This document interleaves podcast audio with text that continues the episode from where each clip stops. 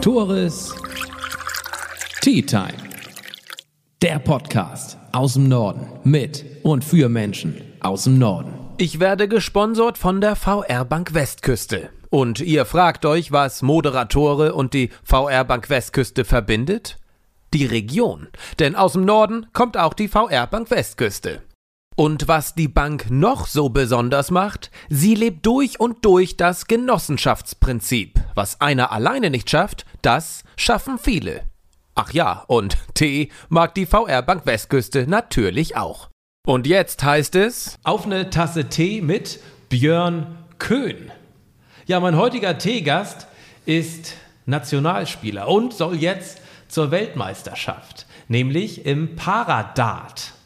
Was das ist, erfahren wir jetzt bei einer Tasse Tee vom Teekontor Nordfriesland und wir lernen die Person Björn Köhn kennen, der auch schon bei den Paralympics war, nämlich als Rollstuhl-Basketballspieler und jetzt, wie gesagt, zur WM nach Schottland reist als Paradarter. Außerdem sprechen wir kurz über Barrierefreiheit in Husum und ich sag Moin und herzlich willkommen Ja, bei. Tores Tea Time, Björn. Und vielen Dank, dass ich hier bei dir, bei euch im Rödemisser Vereinsheim sitzen darf. Ja, danke. Schön, dass du da bist. Jo, wir sehen ja schon im Hintergrund einige Dartscheiben hier hängen. Hier wird trainiert, hier wird gespielt. Und wenn man an RSV denkt, denke ich eigentlich immer direkt an Tennis, Fußball. Aber nee, hat auch eine große Dartsparte. Genau, wir haben eine Dartsparte hier. Wir treffen uns zweimal die Woche, montags und mittwochs abends zum gemeinsamen Training und zu verschiedenen Trainingssessions und haben dann noch ein, zwei Ligaspiele in der Woche. Also das wird hier so ausgetragen. Wir sprechen gleich so ein bisschen über das Daten, was da so besonders dran ist, was besonders an dir ist. Drei Fragen habe ich mitgebracht, um dich kennenzulernen. Hm, Was ist dein Lieblingsessen? Nudelauflauf. Äh, von Frauchen gemacht? Von Oder- Frauchen oder von Mutti, die kann eben besser. Vorsicht, dünnes Eis. Ja, genau. Ich habe gelesen, Mutti kommt jetzt zurück nach Nordfriesland. Genau. Die war zwischendurch mal weg und äh, zieht jetzt morgen um von Ratzeburg nach Husum wieder zurück. Was man nicht alles bei Social Media mitbekommt. Ja, genau. Nächste Frage. Äh, bin gespannt. Das wurde nämlich nicht zugeflüstert. Äh, was verbindest du mit dem Film Dirty Dancing? Wurde zugeflüstert. Ja. Dirty Dancing habe ich bestimmt schon 500 Mal gesehen, Ja. aber ähm, leider nicht freiwillig mehr oder weniger, sondern weil mein Bruder sehr klein war früher, Norman. Und ähm, ich in meiner schweren Krankheit sozusagen äh, zu Hause lag und er immer einfach schneller an der Fernbedienung war und wir, ja, er liebte den Film und irgendwann hasste ich den Film. Und du warst mehr oder weniger bewegungsunfähig. Auch bewegungsunfähig, genau. Nichts gegen machen. genau. Und wer wird dieses Jahr deutscher Meister im Fußball? Tja, da hätte ich, also ich bin natürlich BVB-Fan. Deshalb spreche ich darauf an. Ich bin Also- überhaupt kein BVB-Fan. Ich glaube, dass wir es nicht ganz schaffen werden. Also wird, wird wahrscheinlich wieder Bayern oder auch Leipzig, schätze ich, weit vor- vorne mit ein. Mal gucken, mal gucken, wie das verletzungsbedingt oder wenn noch ein, zwei Spieler weggehen sollten, wer am besten durchhält. Ne? Du fährst jetzt zur Paradart-WM nach Schottland. Einmal kurz den Begriff erklären. Paradart, was ist das? Ja, Para ist ja genauso wie Paralympics, sind Menschen mit irgendeinem Handicap, ob im Rollstuhl oder eben äh, andere körperliche Handicaps. Ähm, und ja, Paradata sind Spieler, die Dart spielen mit irgendeiner besonderen Handicap. Es gibt sogar teilweise Spezies-Ausführungen, äh, Ausführungen, dass sogar blinde Daten, wobei blinde natürlich immer gefährlich ist, wenn man auch an der Scheibe steht. Die werden dann hinten, ich sag mal, ein bisschen geführt an der Schulter. Mensch, da ist jetzt ungefähr die Position, werf mal los. Aber grundsätzlich ist natürlich das Augenlicht, geschweige denn immer das Wichtige beim Daten, weil es an der Hand-Augen-Koordination erfolgt durch das Daten. Ja. Wir steigen jetzt voll schon direkt ein, aber ich muss da mal kurz drauf eingehen. Spielst du denn auch gegen, ge, eventuell mal gegen Blinde? Oder gibt es da im Para-Bereich, man sieht es ja auch bei den Paralympics, äh, manchmal spielen da ja wirklich, ich sag mal, Leichtbehinderte gegen wirklich Schwerstbehinderte. Na, es gibt nur die Klassifizierung praktisch stehend und sitzend. Im Dart Da wird so. Unterschied gemacht im Okay. Paradart. Ja. Also Sitzende spielen meistens gegeneinander und Stehende. Wobei es auch bei kleineren Turnieren die Möglichkeit immer mal ist, dass äh, sich das vermischt. Ja. Ähm, ein offenes Turnier ist, wo dann Stehen und Sitzen gegeneinander spielen muss. Aber ähm, ja, die beiden Klassifizierungen gibt es halt nur. Okay. Und Spezies, das ist so ein bisschen, äh, das sind ähm, ja Blinde, geschweige denn auch Gehörlose, wobei Gehörlose durch Zeichensprache auch schon bei den Classics mitspielen. Das ist immer, wie das eingestuft worden Ja. ist. Genau. Du spielst seit drei Jahren offiziell Paradart, weil es gibt Genau. es erst offiziell seit drei Jahren. Aber du bist ja schon seit zig Jahren am Daten. Wann Ja. fing das an und was hat dich damals dran fasziniert? Ja, es fing an so 97, 98, so zum Jahreswechsel, denke ich mal. Da war ein Großteil das- meiner Hörer und Zuschauer noch gar nicht auf der Welt. aber- Ja, jedenfalls, da war das, wie man Dart eigentlich kennenlernt, irgendwo mal in der Kniep gewesen, beim Bierchen und irgendwie auf diese Kästen gespielt, also auf den E-Dart-Automaten. Ja. Und irgendwann. Also E-Dart-Automat heißt, man wirft drauf und er zählt automatisch runter. Genau, der Automat Geräusche. zählt die Punkte selber runter. Jo. Oder es gibt auch verschiedene andere Spiele, die man da spielen kann. Ja. Und ja, dann hat ging es um ein Getränk spielen und dann kam so ein gewisser Ehrgeiz auf und irgendwann hat man mal jemanden getroffen, der schon länger dartet und der einem so, so wie so ein kleiner Mentor an die Seite genommen hat und gesagt hat, Mensch, du hast ein bisschen Talent, du hast früher Basketball gespielt, weil Basketball und Dart auch ein bisschen Ähnlichkeit haben. Oh, das Vom Bewegungsablauf. Weil wenn man dartet oder Basketball spielt, Ja. macht man auch so Okay. ein abknickendes Handgelenk. Ja. Und beim Daten ebenfalls. Also da wird auch die Hand geöffnet. Ah ja. Also hat ein bisschen, wenn man Basketball spielt, kommt es vielleicht ein bisschen leichter vor, wenn man auch dartet. Ah ja. Vom Bewegungsablauf. Ja, klar. Zu der Zeit hast du doch ähm, Rollstuhl-Basketball gespielt. Genau. Und du sagtest, dass du sogar da bei den Paralympics 2000 warst mit der deutschen Nationalmannschaft. Genau. Da waren wir in Sydney bei den Paralympics und sind äh, Fünfter geworden, also zwei Plätze leider an, an einer Medaille vorbei. Das war mein so ein Erlebnis und dann habe ich, ähm, ja, ich sag mal, von der Oberliga, Regionalliga, zweite und erste Bundesliga gespielt in verschiedenen Vereinen. Hauptsächlich beim TSV Nusse.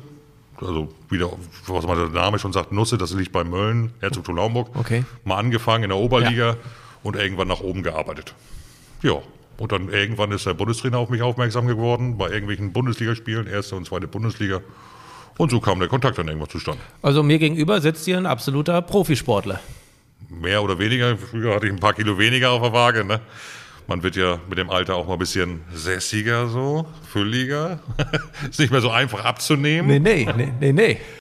Ja, und dann warst du bei den Paralympics als Basketball, als Rollstuhl-Basketballspieler. Genau. Wobei ich auch noch mal einen anderen Part ausprobiert habe. Ich habe auch mal Rollstuhl-Tennis gespielt in Hamburg. Ähm, das aber nur ausprobiert. Da ähm, war dann irgendwie doch mehr Basketball im Sinn, weil Okay. ähm, Bundesliga und Nationalmannschaft hat dann doch vier, fünf Mal die Woche Training und intensives Training Ja. aufmerksam genommen. Da war dann auch kein Platz für eine zweite Sportart damals, also außer den Dart, was dann aber gerade anfing. Ja, Dann, bevor wir jetzt aufs Start mal zu sprechen kommen, ähm, wie bist du denn überhaupt in den Rollstuhl gekommen? Du bist ja nicht aufge du bist ja nicht geboren Nee. und saßt direkt im Rollstuhl. Was ist dir widerfahren, dass du, ich sag mal, berechtigt bist, Parasport auszuüben? Ja, also ich hatte ähm, mit 19 äh, Diagnose Knochenkrebs und auch, auch einen Unfall zwischendurch und dadurch äh, ja fast vier Jahre im Krankenhaus. Habe also nur ein Bein, also links trage ich eine Beinprothese und ähm, der Rücken ist auch nicht mehr der beste. Was heißt vier Jahre im Krankenhaus? Immer wieder? Nee, durchgehend. Ich war erst äh, im Bobecker Krankenhaus und dann noch mal zweieinhalb Jahre in Eppendorf in der Uniklinik durch die Krebsgeschichte. Das war in den 90ern. Und in den 90ern war das noch sehr experimentell mit den Amerikanern zusammen in der Forschung. Ähm, und da hat man dann irgendwelche Studien mit teilgenommen und darum war das doch sehr stationär, doch aufgefangen, sag ich mal. Dummy. Das war, ähm, das muss ich mal kurz überlegen, 95, 96, 97. Und wie gesagt, wo ich dann rausgekommen bin, dann irgendwann die Liebe zum Basketball und zum Daten wieder erlebt, sozusagen, genau. Ich meine, das ist ja nochmal noch mal mehr hervorzuheben. Du lagst vier Jahre im Krankenhaus, konntest so gut wie nichts machen Ja. und bist vier Jahre später bei, der, bei Olympia. Genau. Hat nicht so lange gedauert. Was hat dich dazu Ja gut, ich motiviert? hatte Ich meine, Basketball im, als Gesunder, oder Ja. wir sagen dann immer normallos. äh, ihr sagt das? Okay, ja, ihr dürft das sagen. Genau. Wenn ich sage, als ich, da muss ich ganz vorsichtig sein. Genau. Ja. Ähm, ähm, wir als, also ich habe in der Jugend schon viel gespielt. Ja. Ich habe auch Hamburger Auswahl Basketball schon gespielt. Also die Materie Basketball war schon drin. Ja. Ich musste also jetzt in den vier Jahren nur noch üben, wie man mit dem Rollstuhl umgeht. Also das hat nicht nur was mit Ankippen am, am Bordstein zu tun, sondern ähm, auch, das sind so Highspeed-Rollstühle, ähm, wo man mal, mal ganz kurzfristig mal 30 Stundenkilometer in der Sporthalle aufnimmt, wenn man das anzieht. Und auch wieder bremst, also da ist sehr viel Hornhaut auf den Finger geblieben. Ja, glaube ich. Und dann ist man von Jahr zu Jahr auch aufgestiegen und irgendwann war das dann interessant auch für die Nationalmannschaft. Ich finde das äh, erstaunlich, dass du vier Jahre lang nichts tun konntest. Wobei, ich habe das im Krankenhaus schon angefangen, muss Okay. ich dazu sagen. Also ich war im Boberger Unfallkrankenhaus, im BG-Krankenhaus. Ja. Und da gibt es ein Querschnittszentrum und da gibt es ähm, Physiotherapeuten, die einem Basketball oder Rollstuhltennis Ja. als Therapie auch anbieten. Und da habe ich schon mal reingeschnuppert. Ich sage, Mensch, Ja. Basketball habe ich vorher schon gespielt. Ich setze mich mal so in den Basketballstuhl und habe das in der, in der Halle, obwohl ich da stationär noch war, habe ich zwischendurch schon mal so ein bisschen Aufbautraining, Ja. Muskulatur aufbauen musste man ja wieder. Und da habe ich dann Rollstuhlbasketball schon gespielt. Bis ich daher irgendwann einen Verein gesucht habe, weil ich gedacht habe, pass auf, der muss auch irgendwo im Verein mal, Vereinsleben, Mhm. auch mit der Mannschaft, das ist ja ein Teamsport auch wieder, Basketball. Ähm, da habe ich mir einen Verein gesucht, der erstmal erstmal nur Oberliga gespielt hat. Das ist äh, auch relativ unten. Es gibt, glaube ich, Bezirksliga noch und, und das ist die zweitniedrigste Stufe beim Ba- Rollstuhlbasketball. Also nicht so wie beim Fußball. Also nicht gleich bei in- in Profis Röms. anfangen, sondern genau. Ja. Das ist langsam hocharbeiten, ne? Ja. Ja, und dann war das auch relativ schnell, war das alles so, ja. Meine Umschulung gerade damals noch angefangen, 2000 als Mediengestalter auch noch, wo ich dann vom Dozenten noch ein bisschen Ferien, zusätzliche Ferien brauchte, Ja. um nach Sydney zu reisen. Weil gerade das. Studium Ja. und Umschulung da angefangen ist. Also das war ganz witzig. Wann kam Dart denn so richtig in dein Leben? Ja, das war so. Also 97, also hast du angefangen 97, zu daddeln? 98, wo ich das immer so parallel gemacht habe. Ja, aber Als irgendwann es Ausgleich zum, Da- zum Basketballspielen. Okay. Ausgleich oder eben halt als Hobby sozusagen verfolgt habe. Bis ich nachher auch so nach 2000 angefangen habe. Ähm, da bin ich dann zur Hamburger Meisterschaft gefahren, bin schon mal Schleswig-Holstein Meister geworden, wo das dann auch intensiver wurde alles. Und auch die Trainingseinheiten vom Basketball irgendwann weg und dann nur noch gedartet. Da muss man ja dazu sagen, damals, Anfang 2000er Jahre, Mhm. gab es noch kein Paradart. Heißt, du hast als Gehandicapter. Genau, ganz normal den- im Stehen Ich gespielt. darf es jetzt sagen, bei den Normalen äh, mitgespielt. Genau, das Und hast ja, trotzdem, sag ich mal, äh, gewonnen. Genau, also am Anfang kriegt man natürlich immer auf die Mütze, wie man so schön sagt, weil Ja. ich habe im Hamburger Kreis, also im Hamburger Umland gespielt, gegen die besten 50 Deutschlands, sage ich mal. Und da habe ich, ich sag mal, fast ein Jahr lang nur auf die Mütze gekriegt. Aber das war für mich immer so ein Ansporn. Das ist Ja. wie sportlicher Erfolg suchen, mal ein Leck gewinnen, mal ein Spiel gegen den gewinnen. Ja. Und dann waren das immer wieder Erfolge, die ich gemacht habe ähm, und, und immer wieder am Ball geblieben bin beim Training. Ich habe zwischendurch auch mal erste Bundesliga Dart gespielt, bei den Normalos, bei den Gesunden. Ja. Auch mal Bundesliga gespielt. Jetzt aktuell spiele ich Schleswig-Holstein-Liga und Oberliga. Ja, Inwiefern hat dich das denn eingeschränkt, deine Beinprothese beim Dart im Stehen? Überhaupt, das, schränkt das überhaupt ein?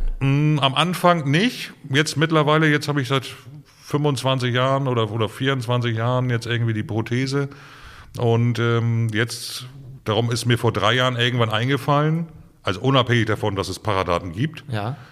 ähm, eingefallen, Mensch, man muss irgendwie eine Lösung finden. Etwa höre ich mit Daten ganz auf oder eine Lösung finden, irgendwas mit dem Rollstuhl zu verbinden. Ja. Und da habe ich dann bei YouTube Aha. Palle kennengelernt. Das ist ein ähm, Mensch aus Dänemark, der kommt aus Weile. Und sein Sohn ist auch Rollstuhlfahrer. Und die haben Paradat gerade in Dänemark populär gemacht. Dann habe ich irgendwie dann die Telefonnummer von Palle rausgekriegt, irgendwo bei Facebook, wie auch immer. Irgendwo haben wir dann mal geschrieben und Telefonnummern ausgetauscht. Bin nächsten Tag hingefahren und habe gesagt, was, was, ich komme mit Rollstuhl, ich will mal gegen deinen, da habe ich gegen seinen Sohn gespielt, Pierre heißt der. Und das sah schon sehr erfolgreich aus, so dass er mich gleich am Samstag, am Folgesamstag, das war auf dem Mittwoch, und am Samstag ging gleich das erste Paradat-Turnier in Dänemark los. Ist doch alles klar, dann komme ich Samstag halt gleich wieder. Ja. Und das habe ich als Training genommen und bin im ersten Turnier gleich Vierter geworden, Cool. ohne zu wissen, also mein Dänisch ist auch nicht so gut, also mit Händen, Füßen, Englisch, platt, irgendwie sich verstand, verständlich gemacht mit Dänisch. Also ein Mix aus Plaudeutsch und Englisch ist ja fast dänisch. Genau. Ja. Und ähm, ja, wie gesagt, erstes Turnier gleich Vierter geworden und danach jedes Turnier in Dänemark gewonnen. Das war so eine Eingewöhnungsphase, wo ich gedacht habe, Mensch, man muss die Höhe erstmal raufkriegen. Ist ein Die anderes Dartscheibe Feeling. hängt etwas tiefer im Genau. Paradat als Also als Paradat? Rollstuhl ist anstatt 1,73 1,37 Mitte Bull. Okay. Also Bull ist das in der Mitte. Der Genau. kleine rote rote Fleck. Fleck, genau. Der ja für die Laien unter uns nicht das beste Feld ist. Nein. Beste Feld ist ja die dreifache 20, etwas weiter oben. Genau. Da stelle ich mir vor, gar nicht so leicht, aus dem Rollstuhl, die Triple 20 ist weit oben, die muss man ja von unten fast hochwerfen, oder? Genau, man muss also einen Tick hochwerfen. Also ich bin bei 1,97 auch im Rollstuhl schon ziemlich groß, aber auch ich muss noch einen kleinen Tick hochwerfen. Aber ich spiele sie trotzdem gerne. 20 und 19 sind meine beiden Lieblingszahlen eigentlich, wo ich mit score, also um die Punkte runter zu scoren, ähm, sehr erfolgreich drauf treffe eigentlich, relativ. Was war dein bislang höchster Average? Also heißt der, der Durchschnitt aller Würfe, die du so in einem Spiel hast, für die äh, als Ja, Erklärung. also im, in einem Spiel, also es kommt schon mal vor, dass man mal 110, 120er Average Echt? spielt. also, Zurzeit, ich sag mal, über langfristig im Moment, ich bin jetzt gerade in der Trainingphase, weil, wie gesagt, es sind noch zwölf Tage bis zur WM, spiele ich zwischen drei und fünf Stunden am Tag. Und da liege ich so, wenn man so Mittelmaß macht, irgendwas bei 84, 85 im Moment. man muss da halt bedenken, ne? Man, wer eine Dartscheibe kennt, oben ist die 20, neben ist die 5 und die 1. Heißt, wenn du eine 1 wirfst, ist dein Average halt schon mal ordentlich nach unten gekracht. Nach unten gegangen. Oder was auch viele immer denken, ähm, man scoret, scoret, scoret. Also ganz viele Punkte, immer runter, ganz schnell unten. Man ist vi- vierte, fünfte, sechste Runde auf dem Doppel. Ach ja. Und der Average, man trifft das Doppel nicht gleich. Also man braucht dann nochmal drei oder sechs oder neun Darts mehr. Geht natürlich auch der Average weiter runter. Stimmt. Als No-Score sozusagen, Stimmt. wenn man es nicht trifft. Wer das jetzt alles nicht verstanden hat, macht gar nichts. Wir wollen ein bisschen über die Faszination Dart überhaupt sprechen. Das ist ja gerade in den letzten, im letzten ach, Jahrzehnt, kann man ja fast sagen. Ja, ist im Moment der schnellste, Immer noch schnellst wachsende. schnellste wachsende Trendsportart Deutschlands zurzeit. Also ich habe das auch, keine Ahnung, vor acht, neun, zehn Jahren, DSF wurde es mal irgendwie ganz groß. Genau. Äh, Gerade Eurosport, DSF. gerade um die Weihnachtszeit. Ne, Im Ellie Pelli, die äh, Dart Weltmeisterschaften, sind es die Weltmeisterschaften Ja, Dart das oder die Dart Liga, die Championships. Halle brechend voll. 5000, 10.000 Menschen, keine Ahnung, die da die Stimmung, Party des Lebens feiern. Genau. Oben die Topstars, die ihre Pfeile auf die Dartscheibe werfen. Und als ich das erste Mal gesehen habe, dachte ich, boah, wie langweilig. Aber überhaupt nicht. Wenn man sich das ein bisschen anguckt, man fiebert halt richtig mit. Das ist wie so ein kleiner Krimi zwischendurch, ne? Hammer. Kannst du trotzdem noch mal so erklären, was das Geile am Daten ist? Für dich und generell? Das ist dieser Ehrgeiz, ne? Und dieser Krimi, Ja. den man hat. Wenn man so ein Feeling hat oder das Auge gerade, so, das sind auch so, so tagesformbedingte Sachen. Und gegen jemanden zu spielen, der vielleicht kein Handicap hat oder der vielleicht ich im Rollstuhl, er im Stehen spielt Ja. und ich ihm trotzdem schlage, weil meine sitzende Position doch schwerer zu spielen ist, finde ich. Ähm, ja, also das ist immer der Ehrgeiz, gegen stärkere Leute auch zu spielen. Also was man auch immer sagt, stärkere Spieler ziehen einen auch. Ja. Weil man sich einfach, wenn ein stärkerer Spieler, ähm, da konzentriert man sich mehr, Ist so. Also, als wenn man einfach nur irgendwie für sich spielt, zu Hause klar. irgendwas spielt, einfach ein bisschen rumdatteln. kennt, glaube ich, jeder, der Genau. einen Sport spielt, wenn man gegen einen besseren spielt. Man ist selbst besser. Genau. Wie hat es der Dartsport von der Kneipe auf die, in den, ins Vereinsleben geschafft oder ins Fernsehen geschafft? Das war ja doch in den letzten Jahren eine tolle, eine große Entwicklung vom Dart. Normalerweise in den Kneipen, in den Hinterräumen wurde ein bisschen gedaddelt, gesoffen Genau. und das war's. Jetzt ist das ein riesiger Sport, Genau. Also wo viel Kommerz auch hintersteckt genau. mittlerweile. Mittlerweile schon. Phil Taylor ist, glaube ich, vielfacher Millionär. Der ist mehrfacher Millionär, ja. Also ich sag mal, vieles geht aus, glaube ich, auch vom Fernsehen. Also früher, wenn man in der Kneipe war und Ja. wirklich, was du gesagt hast, hier mal auch ein Bier trinkt oder auch mal eine, sich da auch egal, was für ein zwei Promille da irgendwie auf der Scheibe rumspielt. Ja. Ähm, darum hat sich die PDC, und die PDC selber ist ja eine Firma eigentlich, Das ist eine Vermarktungsfirma Okay. für Dart. Die haben sich bei der BDO, dem äh, Brit äh, Weltverband oder Dartverband, britischen Dartverband, irgendwann die, die Profis mal rausgesucht, alle mal angeschnackt, pass auf, ihr habt auf der Bühne, habt ihr euer Bier stehen, ihr habt auf der Bühne eine Zigarette brennen, damit das interessanter für Sponsoren wird. Ob das von der Kleidung her, pass auf, lass mal das Bier von der Bühne, lass mal Ja. die Zigarette von der Bühne. Ja. Bilden wir jetzt eine Vermarktungsfirma und so hat sich die PDC mal irgendwann gegründet. Okay. Und die, was du schon gesagt hast, zwischen 6. Dezember und 3. Januar wird die PDC WM ausgetragen. Ja. Das ist die Profi-WM. Ja. Ähm, das sind alles Profispieler, die Verträge kriegen mit der PDC, Vermarktungsvideos äh, machen müssen oder auch Werbung geschaltet wird. Und das kam alles so, ist, sag ich mal, kam ins Rollen, wo wir Deutschen auch gesagt haben, Mensch, wir müssen aus der Kneipe auch raus. Es hat auch was mit Jugendlichen zu tun, also sprich, weil in der Kneipe ist U18, sage ich mal, Ja. oder in Raucherkneipen kriegt man keine Jugendliche rein. Ja. Und da hat man irgendwann diesen Schritt gewagt, pass auf, wir gleichen uns an, wir werden uns ordentlich kleiden. Es gibt also eine Sport- und Wettkampfordnung in Schleswig-Holstein oder auch deutschlandweit bei ähm, Turnieren oder Punktspielen schwarze Hose, schwarze Schuh und ein Trikot mit Kragen Ja. ist Pflicht. Und gibt es eine Haar-Richtlinie, wie die Haare sein müssen? Weil, Nee, das gibt's nicht. Deine Haare Zwischendurch kann man hervor. auch mal ein bisschen Haare, ein bisschen Farbe geben. und einige Profis haben ja auch außergewöhnliche Haare. Genau, Peter White zum Peter Beispiel. White, ne, der Iro. Der Viele amtierende auch, Weltmeister der PDC gerade auch geworden ist. Ah ja, siehst du? Siehst du?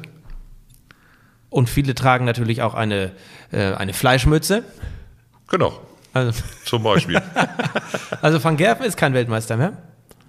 nee, also der, ähm, der war ja mehrfach, ist ja auch Ja, mehrfacher Logo. Weltmeister. Ja, ja. Aber ähm, der hat jetzt, ich sag mal, seit eineinhalb Jahren so ein kleines Formtief, was man so beobachtet im Fernsehen. Also mal spielt er exzellent wie früher, sage ich mal, sehr dominant. Wie kriegt man überhaupt ein Formtief im Dart? Wie kann das sein, wenn man jahrelang wirklich Nummer eins ist und dann nicht mehr? Man, kann, Ja, er man hat verlernt immer, ja immer nicht. seine eigenen Rekorde wieder geschlagen, sozusagen. Also Van Gerven ist ein Beispiel.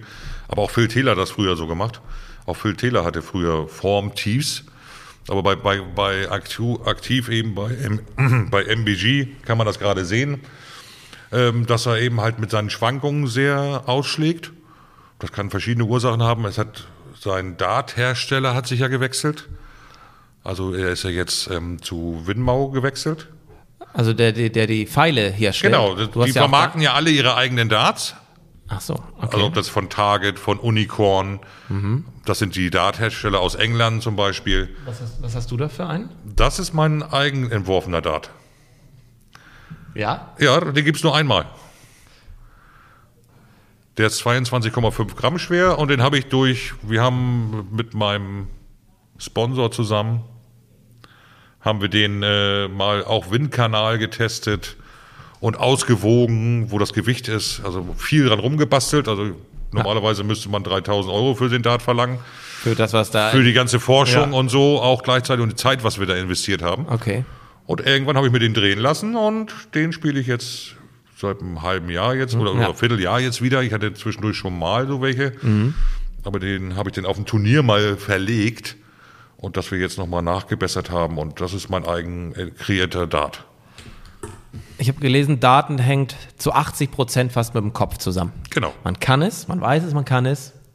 Aber irgendwann denkt man vielleicht, ich kann es irgendwie doch nicht mehr. Das kenne ich. Ich habe gerade äh, mit dem Golfen angefangen, Okay. hatte gestern Abend meine, meine Platzreifeprüfung, heißt es, so eine Führerscheinprüfung. Wenn man das besteht, darf man auf dem Platz spielen. Ich habe sie mit Biegen und Brechen geschafft. Und ich, ich weiß, ich kann es, aber wenn du einen Schlag verhaust, dann ist das so eine Psychosache, weil man denkt, man kann gar nichts mehr. Und das ist beim Dart, kann ich mir vorstellen, ähnlich. Wenn Genau. du dreimal die Triple 20 knapp verpasst oder was auch immer, wie kann man denn mental so stark sein? Wie trainiert man das? Du bist ja nämlich auch ähm, Dart-Trainer. Genau, ich bin seit äh, zweieinhalb Monaten jetzt auch Dart-Trainer. Wie bringst du das den, den Schülern bei, sag ich mal, mental fit zu sein? Oder wie machst du das bei dir? Das fängt ja, ich sag mal, bei den Schülern, ich sag mal, von den Anfängern ganz, Anfang, ganz anders an. Man lernt erstmal, wie man steht. Ich sag mal, dann gibt's eine Holzkiste oder einen alter Schuhkarton, der eine Öffnung hat. Ja. Und die ersten Trainingseinheiten, wenn die Anfänger reinkommen zum Beispiel, wir schmeißen dann erstmal nur Holzdübel in diese Schachtel. um erstmal Bewegungsabläufe, Stand und so welche Sachen erstmal positiv zu wirken. Ja. Weil ich sag mal, jeder Bewegungsablauf, den man macht, ob das jetzt im Dart ist, im Basketball ist oder auch im Golf, braucht eine gewisse Wiederholung, bis der Kopf, das Kopf, der Kopf äh, Ja. das abspeichert. Und nicht nur zehnmal, auch nicht hundertmal. nee, also beim Dart sagt man ungefähr 1000 Würfe, dann ist der Wurf drin. Jo, so ist heißt es bei uns auch. Also der Bewegungsablauf, Ja, geschweige wie halte ich das Handgelenk, Ja. wie halte ich das mit dem Arm weiter hoch, weiter runter, spiele ich ein paar Spielen so ein bisschen Kimme Korn, wie beim Schießen. Also es gibt, also jeder Data hat einen anderen Wurfstil. Ja. Da, wir- da, wir geben immer nur so Richtlinien, pass Ja. Mhm. auf, so und so musst du das ungefähr machen. Aber jeder hat eine andere Handhabung, wie er auch den Kugelschreiber hält. Und so hält er auch den Dart. Ähnlich. Wenn ich mir das bei mir angucke und bei meinen Jungs so, jeder hält ihn anders. Genau, jeder hält ihn anders. Wie wenn hältst man du ihn, ihn so, Wie hältst du ihn? wenn man ihn so jetzt hält und ich pack den praktisch nach oben und so werfe ich auch. Also zwischen Daumen und Zeigefinger. Genau, der Daumen ist ungefähr mittig des Bevels. Also das Bevel ist das Metallstück Okay, in der Mitte, ja. das das Grundgewicht ist. Ja. Spitze und Schaft und Flight sind die vier Bestandteile. Und den mittig und den anderen mit der Spitze so als Richtlinie, damit er den keinen Flattern kriegt und keine Drehung kriegt. Ja, Ich glaube, ich werfe so. Und ich kann es überhaupt nicht. aber so hältst du auch ähnlich wahrscheinlich auch den Kugelschreiber. Genauso. Genau. Ach. Aber irgendwann legt man den Ja, mittel- man- mittleren irgendwo oben rauf. Genau, so oder noch ein bisschen zu weiter zusammen. Also das sind schon mal leichte Tricks, schnelle Tricks für das nächste Kneipen-Daten. Aber Genau. man muss ja nicht in der Kneipe daten und man muss auch nicht im Keller zu Hause daten, denn es gibt mehr und mehr Vereine, Dartvereine weg. Genau, wir haben also jetzt in den letzten zwei Jahren viele Vereine in Nordfriesland, die sich gegründet haben. Echter Zuwachs. Also ich sag mal, jeder, fast jedes Dorf, jede Stadt hat jetzt mittlerweile einen Dartverein. Ähm, wir selber in Rödemes sind auch, wenn ihr mal Lust habt, montags, mittwochs, ab halb acht sind wir hier, 19.30 Kann man einfach kommen. kann man einfach kommen. Also jeder, der, der uns hört, sage ich mal mehr oder weniger, der zu Hause im Keller spielt, im Wohnzimmer spielt, vielleicht einfach mal, um reinzuschnuppern, wie ist das so ein bisschen im Vereinsleben, vielleicht einfach mal ein, zwei, dreimal Training mitnehmen, ob das vielleicht was für einen ist, um vielleicht die nächste Stufe auch im Dart zu erreichen. Ich meine auch gerade nach Corona, wo wir alle so lange zu Genau. Hause waren. Ich meine, viele haben sich, kann ich mir gut vorstellen, eine Dartscheibe zu Hause hingehängt, weil die Langeweile so groß war. Genau. Und jetzt nächsten Schritt einleiten, mal in den Verein gehen. Genau, im Verein gehen, vielleicht mal Vereinsleben leben. Das kann man hier ganz gut in Rödemes. Also wir sind ja hier eine große Familie Wie Rödemes. viele Dartspieler sind hier? Aktuell sind wir zwölf. Wir sind äh, zwei, drei gewechselt. Also sprich, ein Jugendspieler ist mal weggegangen. Da war jetzt im Vordergrund Handball mehr.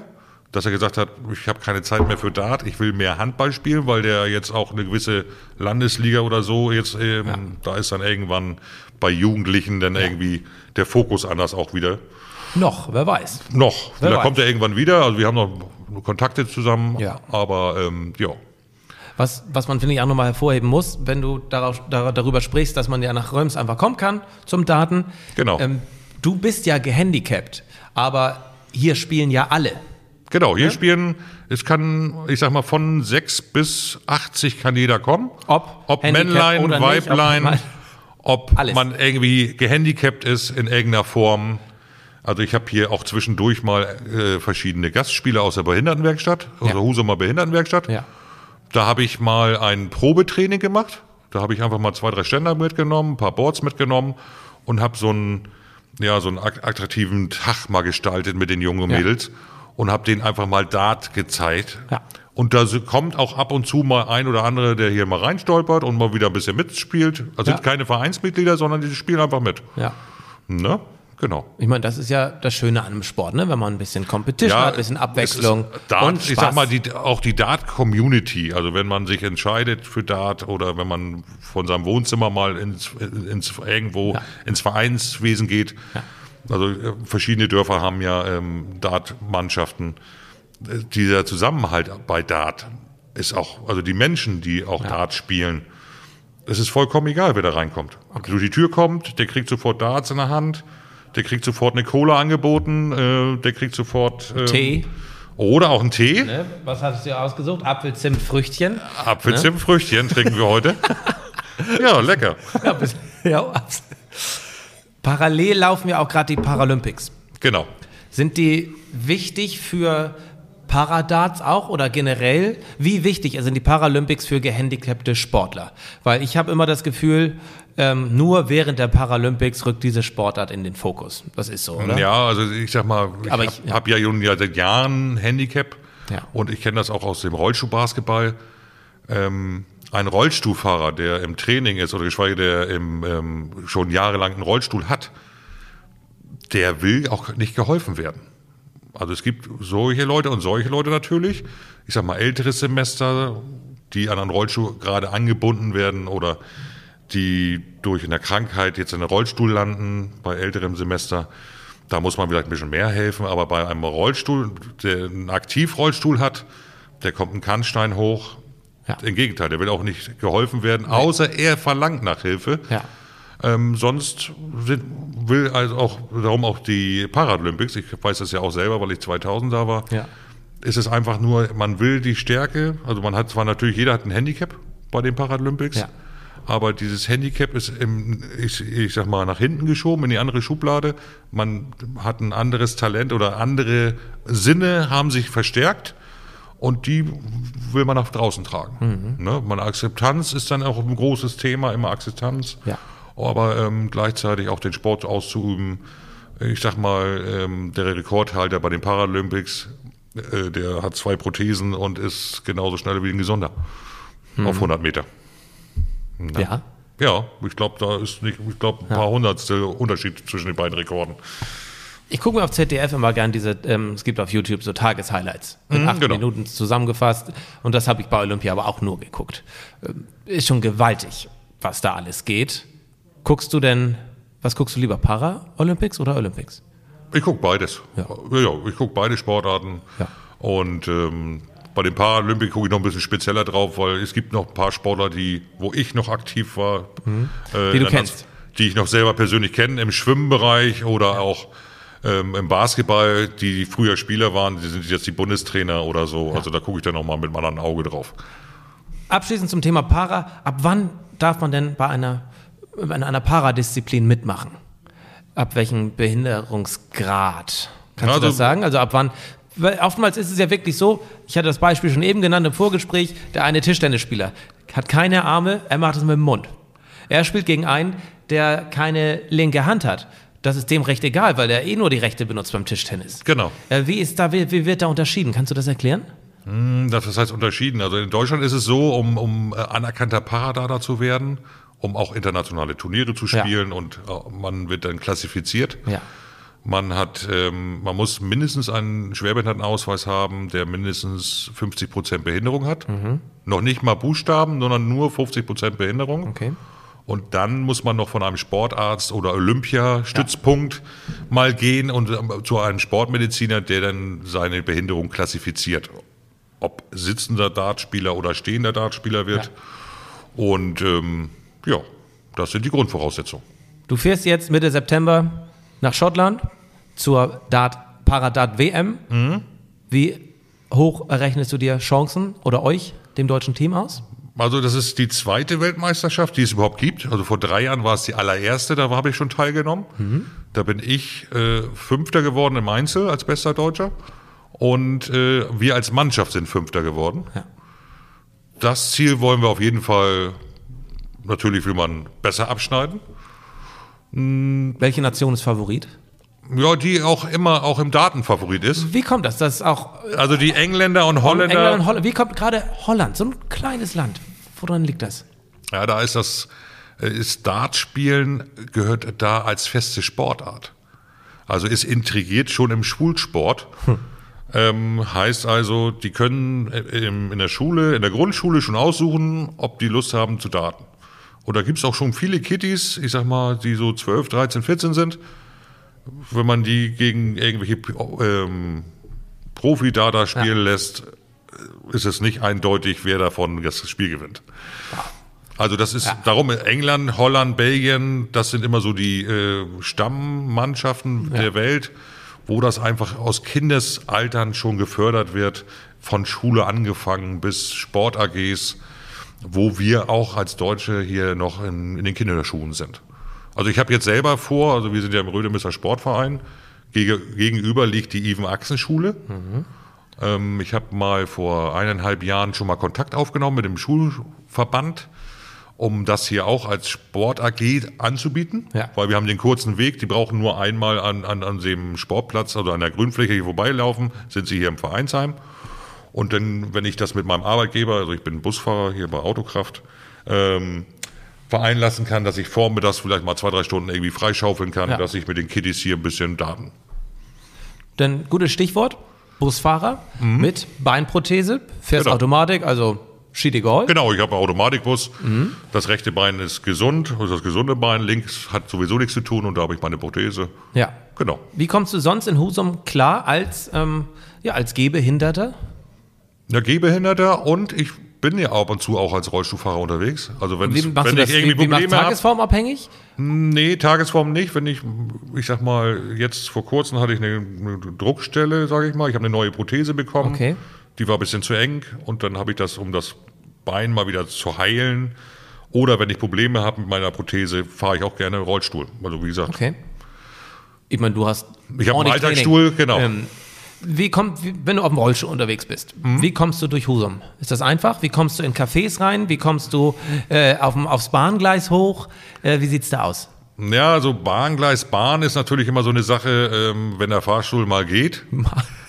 Ja, das ist ja. immer beim Bahnhof in Husum, Ja. mal geht er, mal geht er nicht. Das ist Ja. wie so Lotto spielen. Ja, wenn er nicht geht, ist scheiße. Wenn es nicht geht, gibt's nur den Weg der Treppe. Etwa, gut, mich braucht man nicht unbedingt hochtragen, weil das ist, glaube ich, nicht möglich. Da müsste man fünf, sechs starke Männer haben.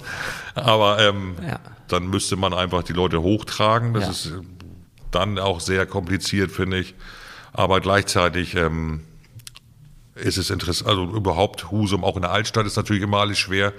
Für den. Rollstein durch das alte historische äh, Pflaster, was wir haben, in der Wolzenstraße, am, am Markt, Ja. am Hafen, ist natürlich nicht optimal für Rollstuhlfahrer. Also sprich auch die Kannsteine, um aus dem, auf dem Fußgängerweg auf die Straße zu kommen, weil die Fugen zu groß sind, weil ein Aktivrollstuhl oder ein Rollstuhl einfach die Räder in die Fugen passen fast. Und dann ist das schon sehr schwer als Rollstuhlfahrer, wo man dann hier und da dann doch schon Hilfe braucht in Husum.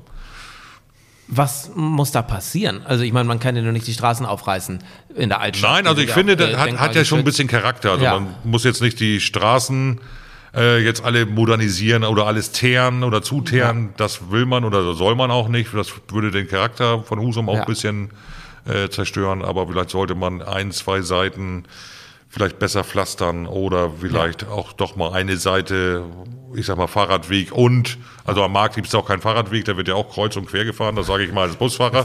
Die fahren teilweise auf mich drauf zu, Stimmt. wo ich dann einfach nur noch anhalte, ja, wo soll ich jetzt mit meinem Bus hin? Ja.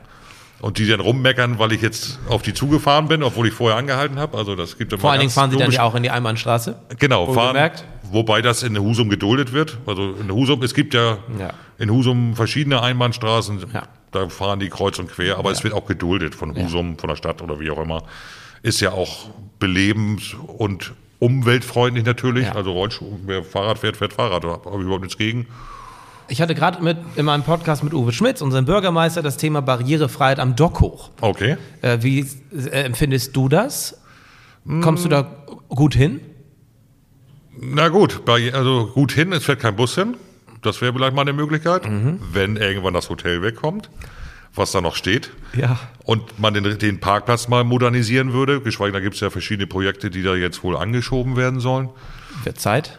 Wird Zeit. Also dann würde ich sagen, vielleicht ein, zwei, außer Busfahrersicht, vielleicht ein, zwei Haltestellen Richtung Dockhof, dass man als Rollstuhlfahrer Ja. oder auch als Touri, Zumindest hinlaufen Strand zum kommt, Beispiel, aber zum- zurückfahren als bei. genau, zum Beispiel, Ja. weil es doch ein paar Meter sind, bis zum Dockhof raus, wenn man am Markt ist und man will jetzt mal zum Dockhof Das Argument- eben rollern oder, oder laufen. Das Argument von Herrn Schmitz ist häufig, ähm, gerade was die Buslinie auch angeht, äh, keine Frequenz. Da will keiner, da fährt dann kaum einer hin. Wie siehst du das als Busfahrer? Was Ja, ich sag mal das ganze Jahr nicht, aber ich sag mal in den Sommermonaten oder in den Ferienzeiten sollte man das vielleicht schon mal anbieten. Also weil da werde ich auch von vielen, ich sag mal, Urlaubern auch gefragt als Busfahrer, wo der nächste Bus zum, zum Dockhof rausfährt am Zopp, äh, wo ich dann sagen muss, äh, ja, Da gibt's leider nur die Variante, zum Bahnhof zurückzulaufen und sich ins Taxi zu setzen, weil wir fahren da nicht raus. Und wir beide als ehemalige Taxifahrer wissen, was eine Tour vom Bahnhof zum Dock kostet. Das kann mal schnell 10, 15 Euro werden, ja. Ja. Und bei der Verkehrssituation Ja, hier genau. bis bei 30. genau. Ja, ähm, mega. Vielen Dank äh, für deinen Einblick in, in dein Leben, in deine Karriere. Und jetzt meine letzte Frage im Podcast ist immer die gleiche, lautet, mit wem, denn ich wollte schon immer mal eine Tasse Tee mit dir trinken, mit wem Okay. würdest du gerne mal eine Tasse Tee trinken, wenn du könntest? Na, Da gibt's wahrscheinlich ein, zwei mehr Leuten. Also nicht, da kann ich nicht nur eine Person sagen. Dann hau raus. Also Idole oder mit denen ich mal Kaffee trinken würde, oder wahrscheinlich trinkt er gar keinen Kaffee oder Tee, äh, wird er wahrscheinlich eher einen Whisky trinken oder so. Äh, Wäre Phil Taylor zum Beispiel. Der Das sind so weltbekannteste Dartspieler, weltbekannteste Dartspieler. kleiner, kräftiger, Genau. Der trinkt Mann. wahrscheinlich eher ein Bierchen oder ein Guinness. ja, ist okay. Aber den oder eben halt äh, meine Mentoren, wo auch ein, zwei schon verstorben sind, wenn man die zurückholen könnte, wo, wo so ein kleines Kaffeekränzchen zusammen geben würde. Was würdest du Phil Taylor fragen? Gar nicht mal ums Daten eigentlich so, sondern einfach nur, was er jetzt macht. Wenn, Ja. Wo der Dart-Zirkus ist ja jetzt relativ wenig. Natürlich spielt er immer noch Dart Ja. und wird immer noch eingeladen und verdient wahrscheinlich jetzt auch noch mehr Geld als vorher, weil er wird dann eingeladen Ja. äh, nach Japan, um neuen Dart-Automaten zu präsentieren. Ja. Und äh, verdient dann natürlich eine Menge Geld, wobei er dann mit seinem Verkauf der Darts und Trikots noch Geld verdient. Aber was er jetzt so mit seiner Zeit macht, würde ich ihm fragen und ja. Da muss ich da noch kurz reingehen. Verdient man als Dart, als Para-Dartspieler Geld? Ja, aber ich sag mal geringfügig noch. Was Also- heißt geringfügig? Für einen Also, Fußballer ist was Gut, geringfügig. wenn du Weltmeister wirst, jetzt im September, wenn wir nach Schottland werden, äh, Weltmeister wirst, da sind, glaube ich, für den Weltmeistertitel im Einzel, da will ich jetzt nichts Falsches sagen, irgendwas bei 10.000, 12.000 Euro. Du, ist ein nettes Zubrot. Das ist ein nettes Zubrot. Aber du bist halt Weltmeister. Aber wenn du Weltmeister der PDC wirst, dann wirst du Bist du gleich mal siebenstellig, ne? Wirst du gleich mal Millionär oder Genau. geschweige denn annähernd an Ja, die ja. Millionen. Ja. Also da gibt's noch einen großen Unterschied. Also das ist dann auch immer so ein, wo es beim Paradat auch weltweite Turniere gibt, wo ich immer auch immer noch auf der Suche bin nach Sponsoren zum Beispiel, ne, die mich vielleicht unterstützen wollen. Ja. Genau. Schönes Schlusswort. Dann sage ich vielen Dank für deine Zeit. Das war Tores Tea Time mit Björn Köhn. Vielen Dank.